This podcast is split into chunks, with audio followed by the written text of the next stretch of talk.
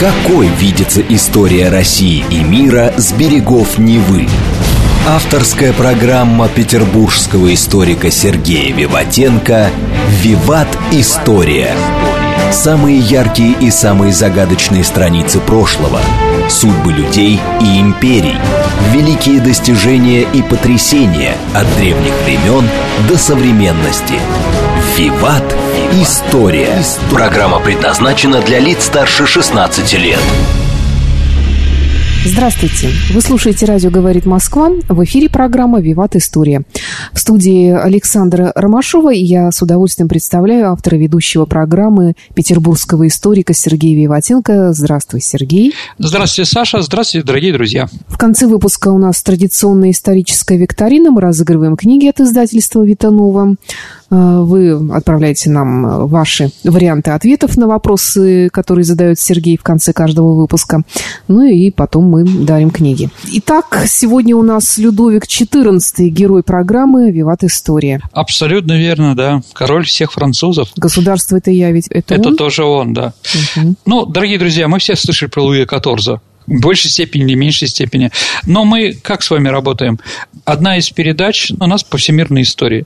И вот сегодня про Людовика четырнадцатого. У меня тут товарищи, да, которые слушают мою передачу, они сказали: вы же историк Франции, Сергей, да. А у вас практически про Францию ничего нет. Жанна д'Арк, де Голль, Ришелье был, да? Угу. Вот и все. Я соглашусь, соглашусь с этим, и поэтому вот сегодня мы поговорим про Людовика четырнадцатого. У нас, кстати, еще была про Александра Дюма передача. А, конечно, когда-то да, давненько. Все правильно, да, была такая передача. Ну, я еще сделаю передачу по истории Франции, ну, где-то к концу года, может быть, в начале следующего года, про Алжир. Угу, ну, я угу. думаю, будет интересно, да. Потому что мало известно, что там происходило на самом деле. Итак, сегодня мы говорим про самого известного французского короля Людовика четырнадцатого. Кстати, Сергей, я вот все время задаюсь вопросом, а сколько Людовиков-то всего было? Их там, по-моему, несчетное количество. восемнадцать. Нет, зачем? Социализм – это учет и контроль, да? Казнили. А, ну, кого-то казнили, Людовика шестнадцатого казнили. А у них был дефицит имен? А, слушайте, ну, почему Людовики распространены? Потому что первый французский государь был Хлодвиг. Ну, Хлодовика, потом аж ушло Людовику.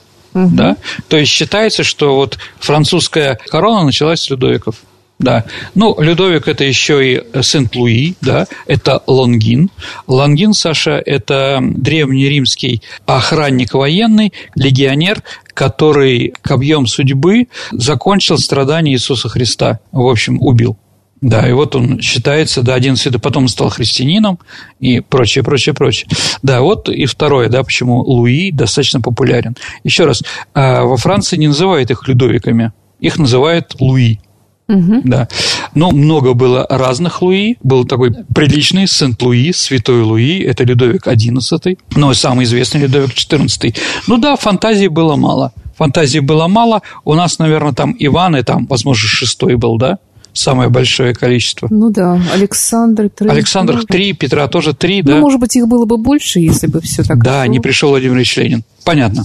Ну, об этом сейчас мы тоже говорить не будем. Итак, я думаю, все мы слышали про Людовика. Во всяком случае, какие-нибудь мушкетерские книжки читали. Конечно. У Дюма есть историческая книга «Людовик четырнадцатый» в двух томах, где достаточно интересно написано. На русский язык она переведена. Есть еще Людовик пятнадцатый. Но он же был еще отчасти персонажем других романов про трех мушкетеров. Да, да, конечно, нет. Спустя, он да? не главный герой, да, да один из ну... героев. Конечно, сто процентов. И Анна там... и Серж Галлон, также он там был не да, очень и... приглядный. Анжелика и король. Там, конечно, конечно. Его много в разных местах. Ну и, конечно, жизнь господина де Мольера, все эти кабалы святош, там же тоже взаимоотношения власти и угу. короля. Ну, мы сегодня об этом поговорим. Человек был интересный, легкий. Ну и посмотрим на его жизнь. Я в меньшей степени, дорогие друзья, буду сегодня говорить про его реформы, как он там воевал где-то. Вот. А я поговорю как бы о личности, о культуре, вообще кто он был такой. Я думаю, это более интересно, потому что это мало известно в нашей стране. Итак, звали его Луи Дьюдоне. Ну, Луи, понятно, Дьюдоне богом данный. Почему богом данный? Потому что Людовик тринадцатый, его отец, и Анна Австрийская, подвески, да, угу. они, ну, не интересовали друг друга в половом процессе сексуальном. У Людовика были другие женщины, да. В общем, он с ней не спал, извините за такую подробность, лет пятнадцать. Ну, он очень любил охоту. И вот один раз, возвращаясь с охоты, началась буря, гроза. И вот он решил спастись от грозы, заехав в замок. А в этом замке жила одинокая Анна Австрийская. Говорит, вот, Ваше Величество, да, здесь вот ваша жена и прочее. Ну, в общем, обсохнув, утром уехала, она оказалась на сносях. Угу. То есть, вот богом данным, да, поэтому Анна Австрийская основала такой собор Сен-Сюльпис во Франции. Кто ходит со мной на экскурсии по Парижу, я его показываю и рассказываю историю больше, да. Через год появился еще один Сен-Филипп. В общем, где-то до конца... Опять буря была какая-то. Ну, в общем, видимо, говорит, можно и повторить. Угу. Да, но он уже был достаточно в возрасте. Хотя некоторые говорят, что вот он из-за сексуальных взглядов немножко других. Вот это не его сын, а от Ришелье или от Мазарини, непонятно от кого. Поэтому решили сделать ДНК, генетический анализ, и доказали, что он сын своего отца Людовика тринадцатого. Да. Угу. Так что все эти истории последних двухсот лет, которые там разные товарищи про него придумывали, они неверны. Угу. Так или иначе, Людовик родился пятого сентября тысяча шестьсот тридцать восьмого года. Родился он в Сен-Жермен-ан-Ле. В Париже два Сен-Жермен. Сен-Жермен – это там правый берег, так называемый, где Сорбона, где Пантеон и многое другое интересное, Люксембургский сад.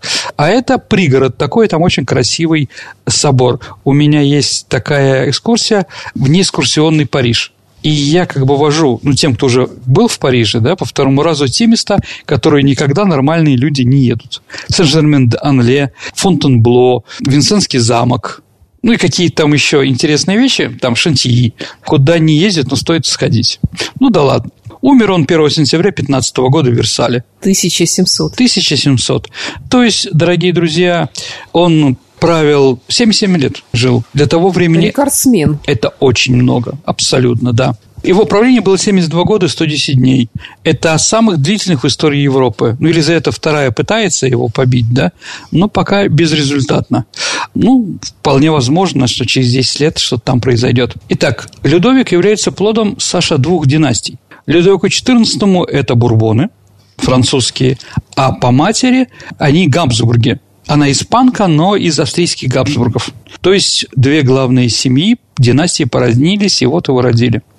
Ну, по обычаю, по обычаю, в семь лет его отправили от родителей, его стали учить гувернантки, учителя, гувернеры и так далее и тому подобное. А Мазарини, пока он еще был маленький, становится управляющим правительством и поведением личности короля и господина Данжу.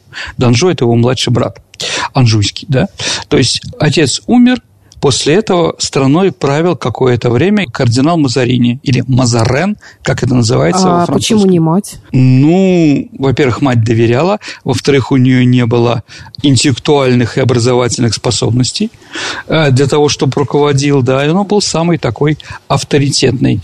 А Мазарен называется так библиотека во Франции, и вот там один раз Франсуа Миттеран встретил в библиотеке, помните, как Москва сказала, не верит, там героиня Муравьева пыталась найти свое счастье в библиотеке имени Ленина, да, в Ленинке.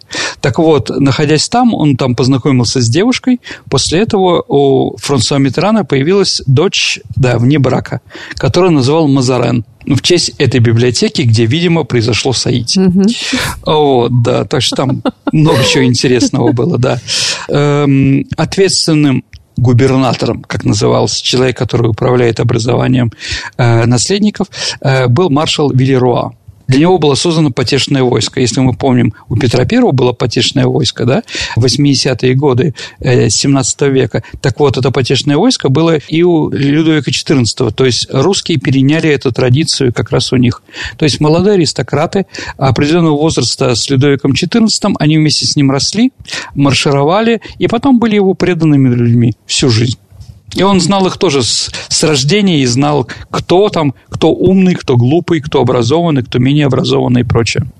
Людовик не был очень трудолюбивым учеником. С другой стороны, конечно, Саш, наверное говоря, следуя примеру великого коллекционера произведений искусства Мазарини, да, он показывал, что он очень чувствительный к живописи, к архитектуре, музыке и особенно танцам, да, потому что считал, что танцы – это важнейшие компоненты обучения джентльмена. А Мерлезонский балет? Мерлезонский балет, так называется, одна из глав «Трех мушкетеров», да? Мы поздравляем Смехова, нашего Атоса, да, с восьмидесятилетием. На днях было. Кстати, а почему король солнца? Саш, был такой... Он был такой прекрасный, красивый, ну, был при... великий. Какой он был красивый, мы с вами сегодня поговорим, да? То, что великий, да, как солнце. Нет, здесь было немножко другое. Хотя, да, во-первых, солнце крутится все планеты. То есть с Кремля, как известно, вся Земля, да, начинается с Кремля. И тут тоже такие же были потоки. А самое главное, он играл... Был балет, балет, где он играл солнце. Угу. То есть он был такой золотой весь, он вышел, все начали аплодировать. У него были очень красивые ноги, стройные, да, вот как бы он этим брал, да. И вот он танцевал, и все там признали, там, о, великолепно и так далее. То есть из-за этой должности солнца его после этого стали называть королем солнца. Ну, Луи получил сразу и это, там, определенное сексуальное воспитание.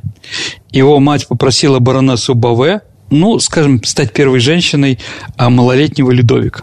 А в детстве Людовик четырнадцатый несколько раз побеждал смерть. Когда ему было пять лет, он чуть не утонул в бассейне во дворце Поле-Рояль. Ну, там бассейн был фонтанный, да, он там бегал и упал. Он был спасен, ну, в последний момент, что ли, в девять лет, а у него была оспа. В десять лет он заболел, но он выздоравливает чудесным образом. В пятнадцать лет у него опухоль в груди. В семнадцать лет страдал гонореей. О, но это как бы с его вещами как-то понятно хотя бы, да? В девятнадцать лет стал жертвой серьезного пищевого отравления от заражения воды и тифозной лихорадки. А также у него диагностировали сыпной тиф, когда он был на войне, захватывал там Бельгию. Он умирал, но Франсуа Гино, врач Анны Австрийской, дал ему рвотное средство на основе сурьмы и вина. То есть, наверное, сурьму добавил вино, которое снова чудесным образом излечило короля. Но он потерял практически все волосы и стал носить парик. Вот эти вот черные такие, да, которые изображены, это, господа, парик. С этого момента все стали носить парики. Как король, да? Чтобы там не показывать, что вот у меня шевелюра есть, чтобы он не расстраивался. А вот вступил он на престол, как я уже повторяю, в сорок третьем году, когда умер его отец, ему было пять лет. Но в это время, да, Анна Австрийская руководила, пока он стал совершеннолетним, с Мазарини, да. В это время война с Испанией, а также, главное, Фронда, восстание в Париже. И это сделало то, что он очень испугался в детстве, он не любил Париж, и поэтому, как только стал взрослый, он построил в Версале, это не Париж, это пригород, свою резиденцию. И в Париже после этого, по-моему, был только шесть раз всего за последние семьдесят лет. Надо же. Угу. Ну, вот как бы такое детство. Сталин тоже Питер не любил. Последние девятнадцать лет он сюда не переезжал. Став королем, он объявил манифест. Ну, вот послушайте, какие там были фразы. Это когда он уже стал совершеннолетним? Совершеннолетним, конечно. да, да. Когда он женился на Марии Терезе Австрийской, угу, в шестидесятом году. Ну, если говорить, почему он стал э, достаточно молодым королем, Мазарини умер. Угу. Здесь тоже надо понимать. Вот послушайте, какая философия власти. Вся власть наша. Мы имеем ее только от Бога, не от какого-то человека. И никто не способен требовать ее снятия. Мои функции – правосудие, война, финансы. Это все отделено от других вмешательств. Должностные лица парламента не имеют никакой другой власти, кроме той, которую мы смирились поручить им отправлять в правосудие. То есть, ну там, по законам, да? Будут ли потомки верить, что эти должностные лица претендовали на то, чтобы они что-то решали? Всю власть, полноту власти принадлежит только нам, королю, да? Министры должны строго держаться подальше от чувствительных областей королевской политики, которые решаю только я. Это дипломатия, война, налогообложение и помилование. Монархия становится абсолютной по божественному праву. Государство – это я. Ну, тоже фраза известная, да? Вот, когда некоторые говорят, что все-таки государство – это я, говорил не он, да, некоторые историки оспаривают, но я думаю, даже слушая вот это вот выступление в парламенте, о котором я говорю, да, оно показывает, что действительно он уже ясно сознавал. И во Франции начинается абсолютизм. Страна устала от дворянских восстаний, от религиозных потрясений, от варфоломейских ночей, от Фронды, от всего этого и от воровства. Теперь, как говорится, у нас один человек, который решает все. Но про свадьбу его на испанской инфанте Марии Терезии. Людовик до свадьбы познакомился с женой за три дня. Она не говорила ни слова по-французски, но как бы, ну что делать, это был брак по расчету. Ну, это нормально же да, было? Да, да, да. В королевских семьях. Да, конечно. Единственное, что надо сказать, что испанский король Филипп четвёртый, чтобы женить свою сестру на Людовике, да, заключил договор с Людовиком, что он обязуется оплатить ему полмиллиона золотых крон, подлежащих выплате в три взноса. Достигнута договоренность, что если платеж не будет произведен, женщину возвращают. Да. Итак, шестьдесят первого года Людовик четырнадцатый – истинный король после смерти Мазарини. Он собрал Государственный совет, на котором объявил, что теперь он намерен править самостоятельно, и премьер-министр ему не нужен в принципе. Он осуществил судебную реформу, специальную судебную палату для проверки счетов с финансов, потому что финансисты, суперинтенданты такие, да, они как бы много воровали. Главный суперинтендант был Фуке. И вот как раз он и решил проверить, как же воровали, пока он был несовершеннолетний. Вот. Судьи осуждают Фуке на изгнание, которое король заменяет на пожизненное заключение. Но суд издает указ, по которому Людовик отказывается преследовать друзей Фуке в обмен на, Саша, уплату налога по фиксированной ставке. То есть он говорит, что вот вы, товарищи чиновники, которые правили здесь, да, я не буду вас преследовать, но вы должны заплатить налог. В общем, этот налог принес казне сто миллионов французских франков, луидоров, так называемых. То есть громадные суммы, да. То есть он заставил всех этих воров вернуть награбленное. В каком объеме, сколько процентов, непонятно, но это громадные деньги. Итак, Людовик приступает к самостоятельному управлению. Что еще можно сказать о нем? Он обладал даром подбирать себе талантливых и способных сотрудников. Кольбер, например, министр финансов, Вобан, не только военачальник, но и главный инженер, который строил военные крепости, а там Лавуа, министр обороны. Можно даже сказать, что Людовик возвел учение о королевских правах в полурелигиозный догмат. Благодаря трудам талантливого экономиста Кольбера много было сделано для укрепления государственного единства. Поощрялась торговля, развивалась промышленность и флот. А вот маркиз де Лавуа реформировал армию и сделал ее достаточно боевой. триста тысяч человек – это громадная армия для того времени во Франции. Но вот воевали везде. А его политика направлена на расширение границ до естественных рубежей. Саша, какие естественные рубежи для Франции, как ты ну, думаешь? Моря. Давай так, ну, моря с двух сторон, горы. Они всегда горы, Пиренеи на юге, угу. Альпы на востоке. Дальше, кроме рек и прочее, это еще река Рейн. Угу. Вот это французские идеи, которые они пробивали все время, вплоть до окончания Первой мировой войны. Но по Версальскому договору им не дали. Англия и США, да, не дала границу по всему Рейну, чтобы обороняться от немцев, да, но вот эта идея была разработана именно Людовиком четырнадцатым. Все воины Франции сделали так, чтобы эти границы были. Ну вот, когда худо, когда бедно, он все время воевал.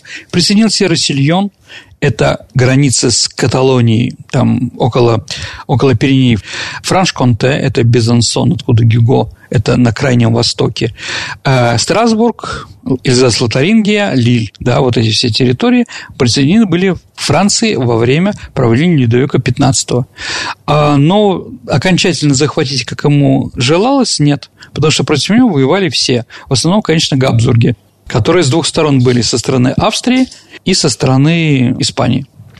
Главный враг, конечно, после славной революции – это Англия. Во-первых, там свергли короля Карла. В общем, Англия – главный враг, и у них борьба идет за колонии. Но об этом еще поговорим.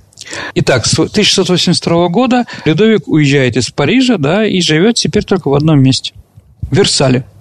Из пятидесяти четырёх лет правления тридцать три года – тридцать три года это были разные войны. На смертном одре он признался своему наследнику Людовику пятнадцатому, который был его праправнуком, потому что дети и внуки все умерли по возрасту или умерли от оспы. Он сказал: «Я часто слишком вел легкомысленные войны. Я воевал для своего тщеславия». Военные расходы составляли восемьдесят процентов, как в тысяча шестьсот девяносто втором году. Громадные цифры, да? Во время правления Людовика четырнадцатого было два великих голода. Первый был в девяносто четвёртом году, когда была плохая зима, проливные дожди. Это все испортило урожай. Были мятежи из-за этого. Второй раз голод был в тысяча семьсот девятом году, когда, наоборот, было очень холодно. Оливки и деревни погибают, виноград погибает. В общем, снова голод, по которому погибло около миллиона человек. А Извините. Сколько же всего-то было населения? двадцать миллионов. двадцать а. миллионов, да. В это время при Людовике было изобретено шампанское, как раз Доном Периньоном, да. что еще появляется? Производство разных шелковых и других тканей французских. Помните, брабанские кружева, там, да, лильская ткань, леонская, там, да, каркасони, например, да, шелковая промышленность. То есть развивалась промышленность. А Людовик был единственный из королей Франции и Европы, который интересовался Африкой. То есть все остальные Африки вообще не интересовались. А он, да, вел обширную переписку с королями из Африки. Даже принимал африканцев, руководителей в Европе. Вот. Некоторые из афрокоролей, черных королей, например, принц Аниаба, были воспитаны в Версале, крещены лично королем, да? Он призывал туда отправлять миссионеров, а вот, в том числе и в Эфиопию. Обнародовал так называемый «Черный кодекс». Это текст, изгоняющий евреев из Вест-Индии и так далее и тому подобное. Вот. И начинается рабство, по которому рабу можно ампутировать, например, в случае бегства, руки или ноги. То есть Африка у него была, с одной стороны, политическая, а с другой стороны, рабов Франция стала возить в Вест-Индию как раз именно в правление этого короля. Сергей, а вообще в чем функции короля, его работа повседневная? Ну, давайте так. Работал он шесть часов в день. А с двух до трех часов утром и днем, не считая времени, посвященное размышлениям, тогда говорилось, uh-huh. да? И вечером еще. Ну, в чем, да? Встреча с послами, встреча с министрами. А очень часто занимался просьбами о помиловании, потому что он считал это самое главное.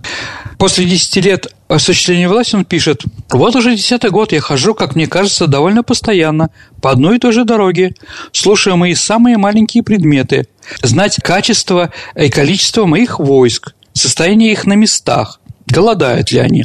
Беспрерывно отдаю приказы на всех нужды, да, имея связь с министерствами иностранных дел, получая от них рассылки. Сам даю некоторые ответы или даю через секретарей, которые пишут». Ну, про здоровье. За время правления Людовику четырнадцатому было сделано пять тысяч клизм и кровопусканий. У Людовика было иногда очень плохое дыхание из-за зубных проблем, которые появлялись у него все время. В восемьдесят пятом году, когда его лечили зубы, удаляли, ему зубу удалили с левой челюсти. Часть его неба была оторвана, что вызвало орально-носовое общение. То есть, ну вот, у него не было перегородка между носом и ртом, да? И вот он еще так, понимаете, да, как он мог говорить без зубов и прочее. Оспа у него была. Конечно, желудочные расстройства и дизентерия. Хронические болезни у него были связаны с желудочным трактом, да, были опухоли. В пятьдесят третьем году гонорея. Держится в секрете, конечно, эта болезнь, да. А вот, значит, частые боли в спине. Некоторые приписывают, что Людовик болел сифилисом. Различные стомы, лихорадки. Потерял все волосы, да. Все время зубная боль. Но это не помешало ему все время иметь большое количество разных фавориток и определенно прожить такую долгую mm-hmm. жизнь. Извините, анальный свищ, проблемы с мочеиспусканием сопровождались вероятными песочными шариками, да, подагра, невыносимые атаки, как писали врачи, на правую ногу, левую лодыжку. Но он прожил достаточно долго, как мы видим, да, со всеми этими болезнями. Но умер он как раз от гангрены правой ноги.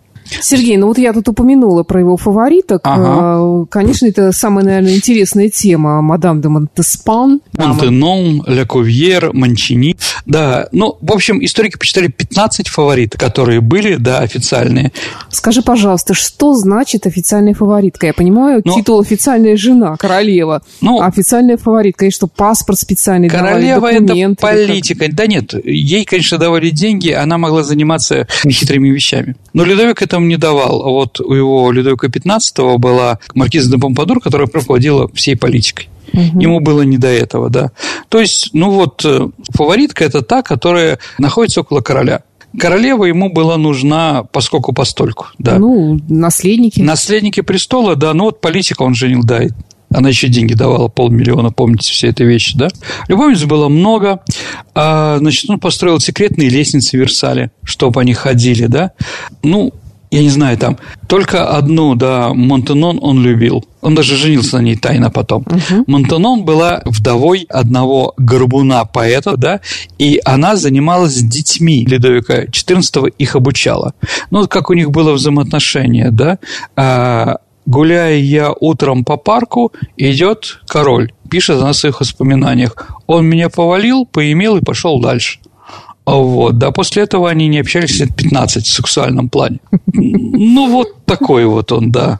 Вообще Версаль, конечно, да, там все время находилось десять тысяч человек. Да, высшая аристократия. Вот то, что говорят о том, что вся жизнь королевской семьи вообще проходила на виду у всех. То есть сон, еда, туалет. Ну, давайте, Саша, сейчас про это расписание я расскажу. Да. Да. Ну, сначала, да, давайте вот из-за того, что действительно каждый человек из аристократов пытался найти какую-то себе должность. Поэтому десять тысяч человек отвечали не за разные. За носок, за вынос горшка. Ну, и за многие другие дворцовые должности. Сергей, давай отвлечемся на пару минут от двора короля Луи четырнадцатого и послушаем новости на радио «Говорит Москва». Да, давайте. Какой видится история России и мира с берегов Невы? Авторская программа петербургского историка Сергея Виватенко «Виват. История». История. Вы слушаете «Радио говорит Москва». Продолжается программа «Виват. История». Герой сегодняшней программы – Людовик четырнадцатый. Мы возвращаемся к королю солнца в Версале. На кухне работало пятьсот-шестьсот поваров. Ужин обязательно должен состоять из двадцати-тридцати видов блюд. Но длился он не более сорока пяти минут с десяти часов вечера. Любые разговоры за едой были запрещены. То есть быстренько так. Нельзя было даже перемигиваться, флиртовать с друг другом. Все должны были терпеливо наблюдать за тем, как король солнца ест. Людовик любыми путями старался подчеркнуть свою власть, даже с помощью еды. Ну, впрочем, некоторых, конечно, раздражало. Но вот какое, Саша, расписание. В семь тридцать пробуждение. В спальне находится много народа. Лакей следит, проснулся ли король. Когда это происходит, лакей возвещает об этом собравшихся. Один из аристократов льет несколько капель винного спирта и воды на него, а другой читает краткую молитву, затем принимает настой шалфея, который ему приносит третий аристократ. В семь сорок королю подают халат, халатный аристократ и туфли для спальни, тапочки, да? Пам-пам. Подожди, а когда он спал, эти все люди там находились, в ну, спальне? Нет, они приходили раньше, и ровно в семь утра они входили, и там... Ваше императорское величество, вставайте, да? Угу. И вот все это делали, да? Он перемещался в кресло, где его осматривал лейб-медик. Слуги его бреют, завивают волосы на парике. А в это время в апартаменты с утренним приветствием входит еще партия придворных. Король со ширмой посещает стул с секретом, уборную. Присутствует при этом большая честь. Один из них отвечал за большое, другой за малое. Горшок, да, он поднимает и прочее, выносит по всему, да. Ну, Саша, ты сама захотела расписание его послушать, да? Угу. После король вместе с духовником молится в алькове, расположенной рядом с кроватью. В опочивальне появляется, он еще в спальне, да, появляются родственники короля по мужской линии. Самого Луи переодевает в парадный костюм. Обязательно, чтобы ночную сорочку с него вместе с обер-камергером стягивал кто-то из принцев крови. Это обязательно. А новую подавал сын или внук. Далее специальные лакеи подают камзол, обувь. На выбор королю дается три вида платка. Он из них выбирает один, да? Еще один аристократ придает ему трость, еще один шляпу. За каждый элемент, значит, отвечает каждый человек. Общий контроль осуществляет хранитель гардероба, а также обер-церемонимейстер. А в восемь утра король следует из помещения в помещение, там были амфилаты, где ему представляются десятки дворян, расставленные загодя в особом порядке. В девять утра прогулка на свежем воздухе, легкие физические упражнения для поддержания формы и аппетита. Ну вот мадам Монтенон, да, вот легкие физические упражнения. Для аппетита было, видимо, да? А вот, девять тридцать, первый завтрак. Обычно в одиночестве, реже в компании кого-то из высших дворян. В десять часов краткий визит королевы-матери, невестки или одной из фавориток. Но если там не удалось на улице, да, вот к фаворитке какой-то зайдет. День.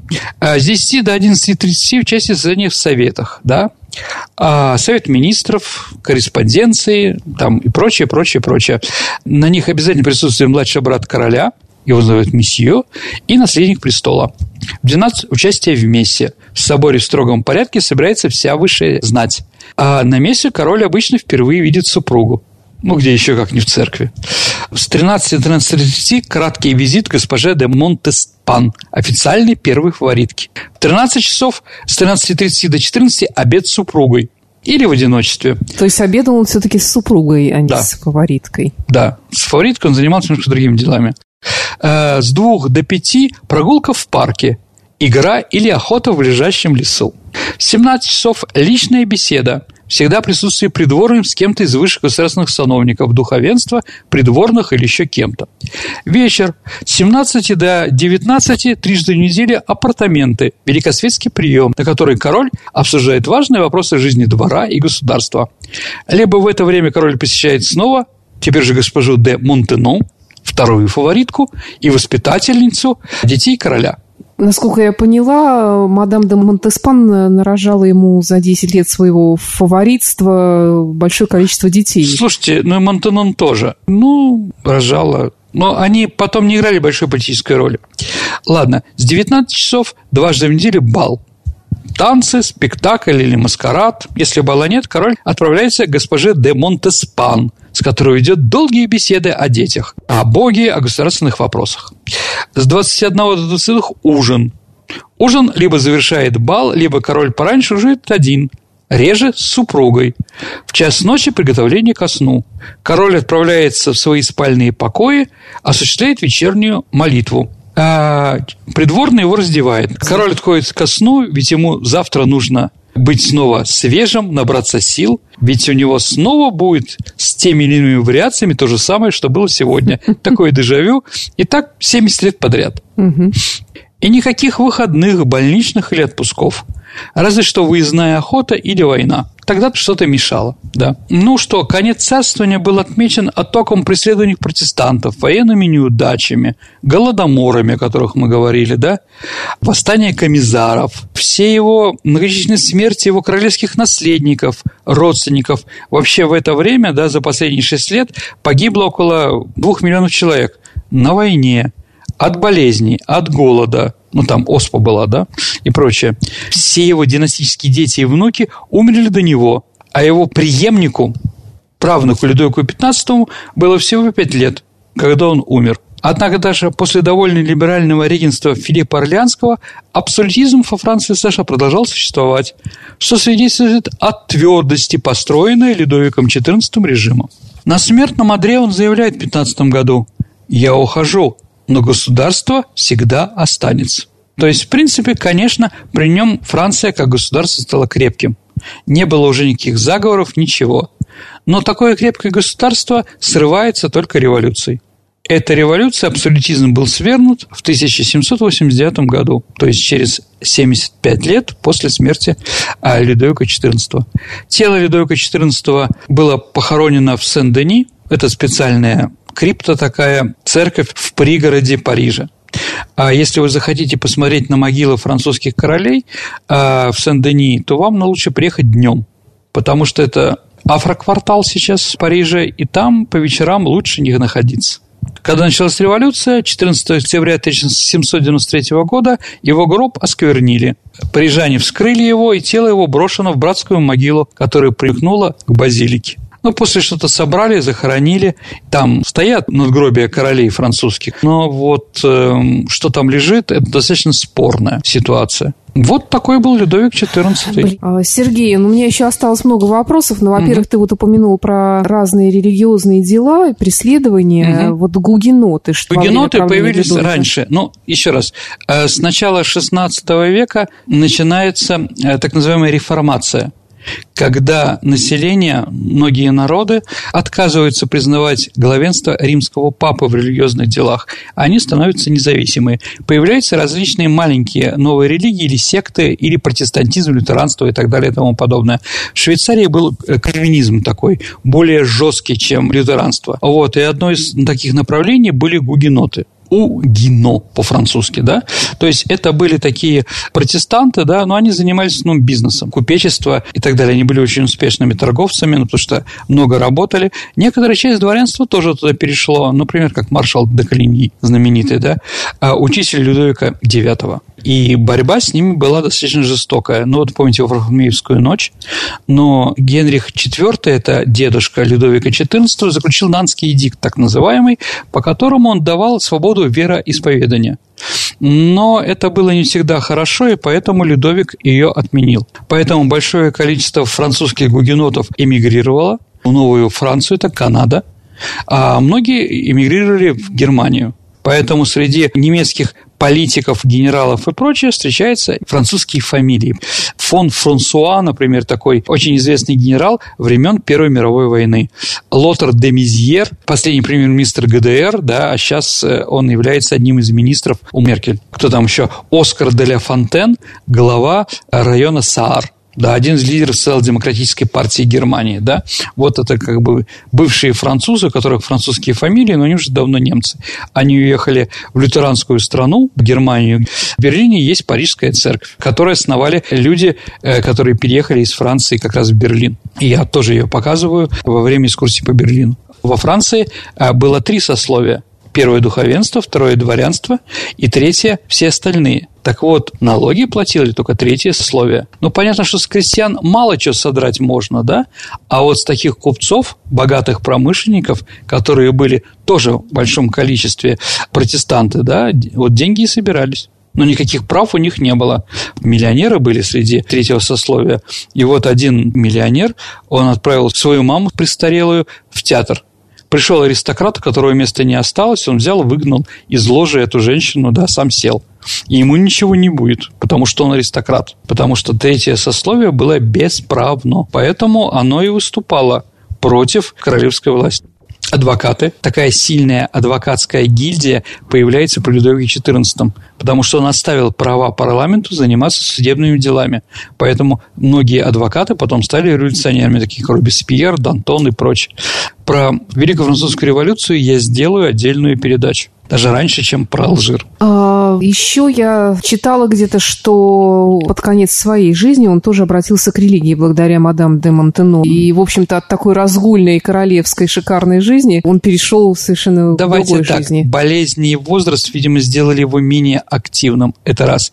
Во-вторых, мы это все помним по самим воспоминаниям этой женщины. Угу. То есть это она нам все написала. Это может быть субъективно, хотя она очень была женщина хорошего воспитания, тихого нрава. То есть она помогала, она успокаивала его. Поэтому, ну, сколько ему уже, семьдесят лет было.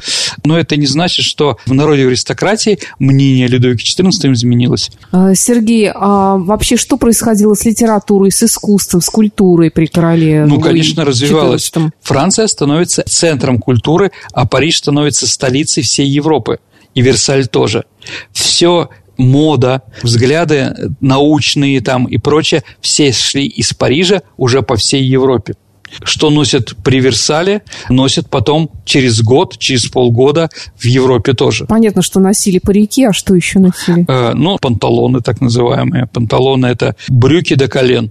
Поэтому сан-килоты, так назывались брюки, да, килоты, да, а поэтому сан-килоты – это революционеры, они там без штанов переводятся, да, то есть у них были нормальные брюки до земли, до обуви, да, вот они этим отличались.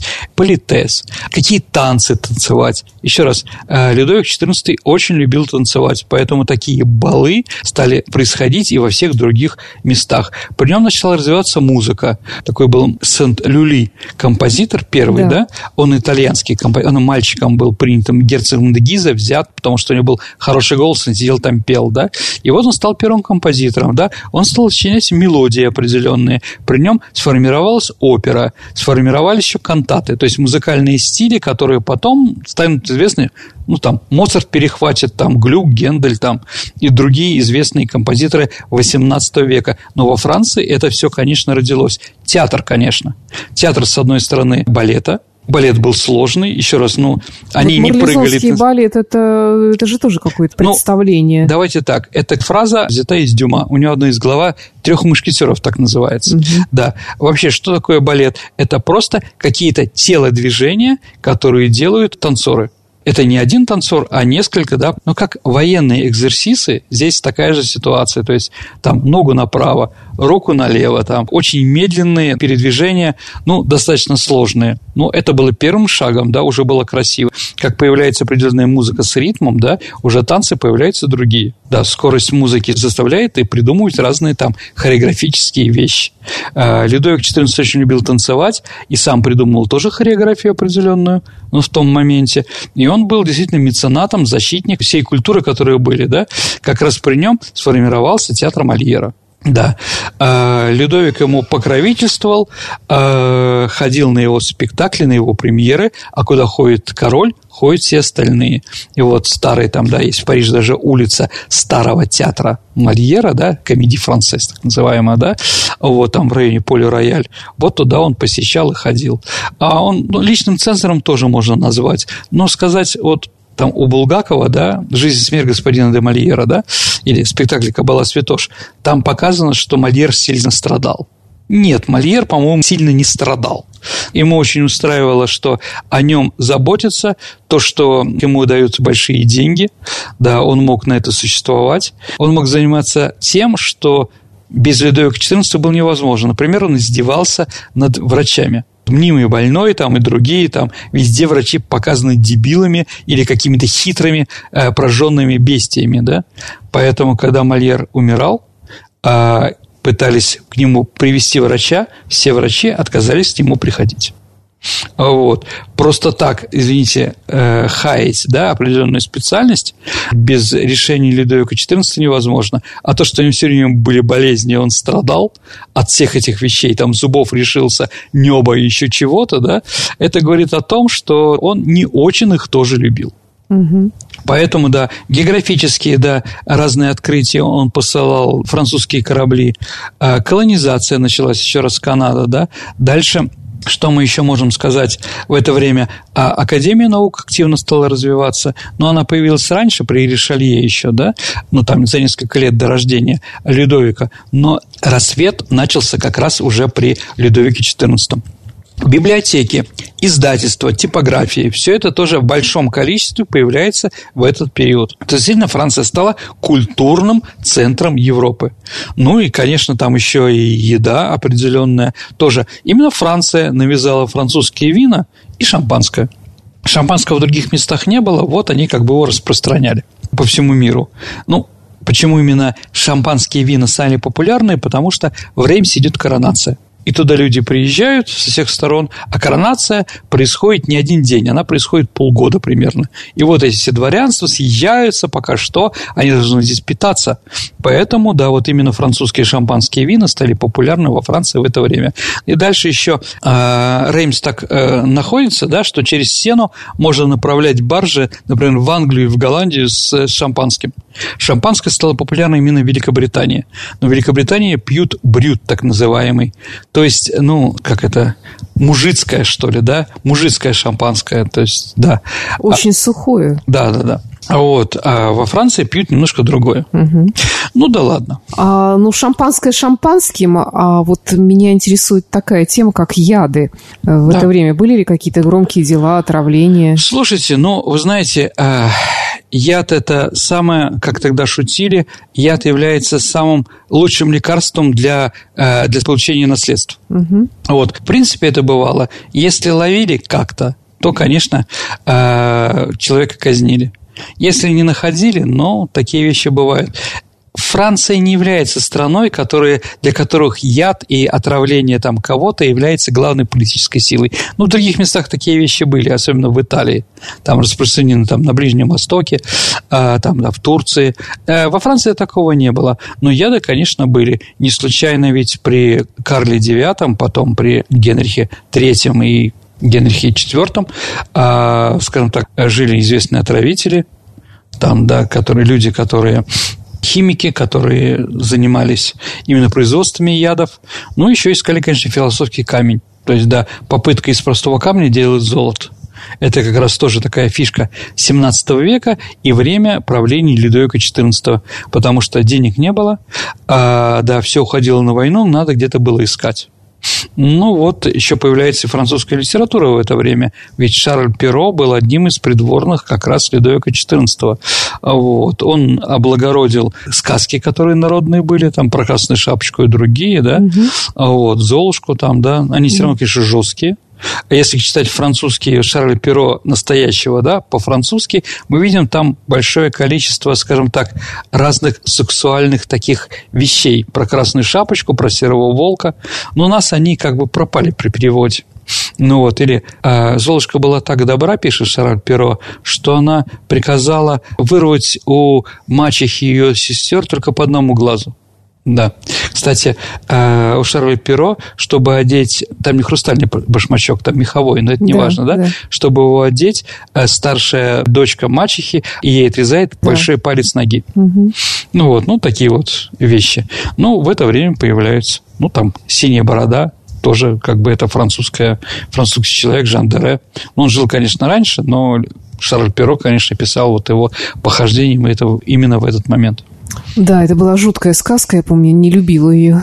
Сергей, когда мы начинали нашу программу, мы вспоминали образ короля Луи четырнадцатого в разных литературных произведениях, а вот «Железная маска» угу. – это, это эпоха. Да, это, это эпоха. Считается, что, ну, опять-таки, по мнению авторов «Железной маски», да, ну или там людей, действительно в Бастилии находился заключенный с железной маской.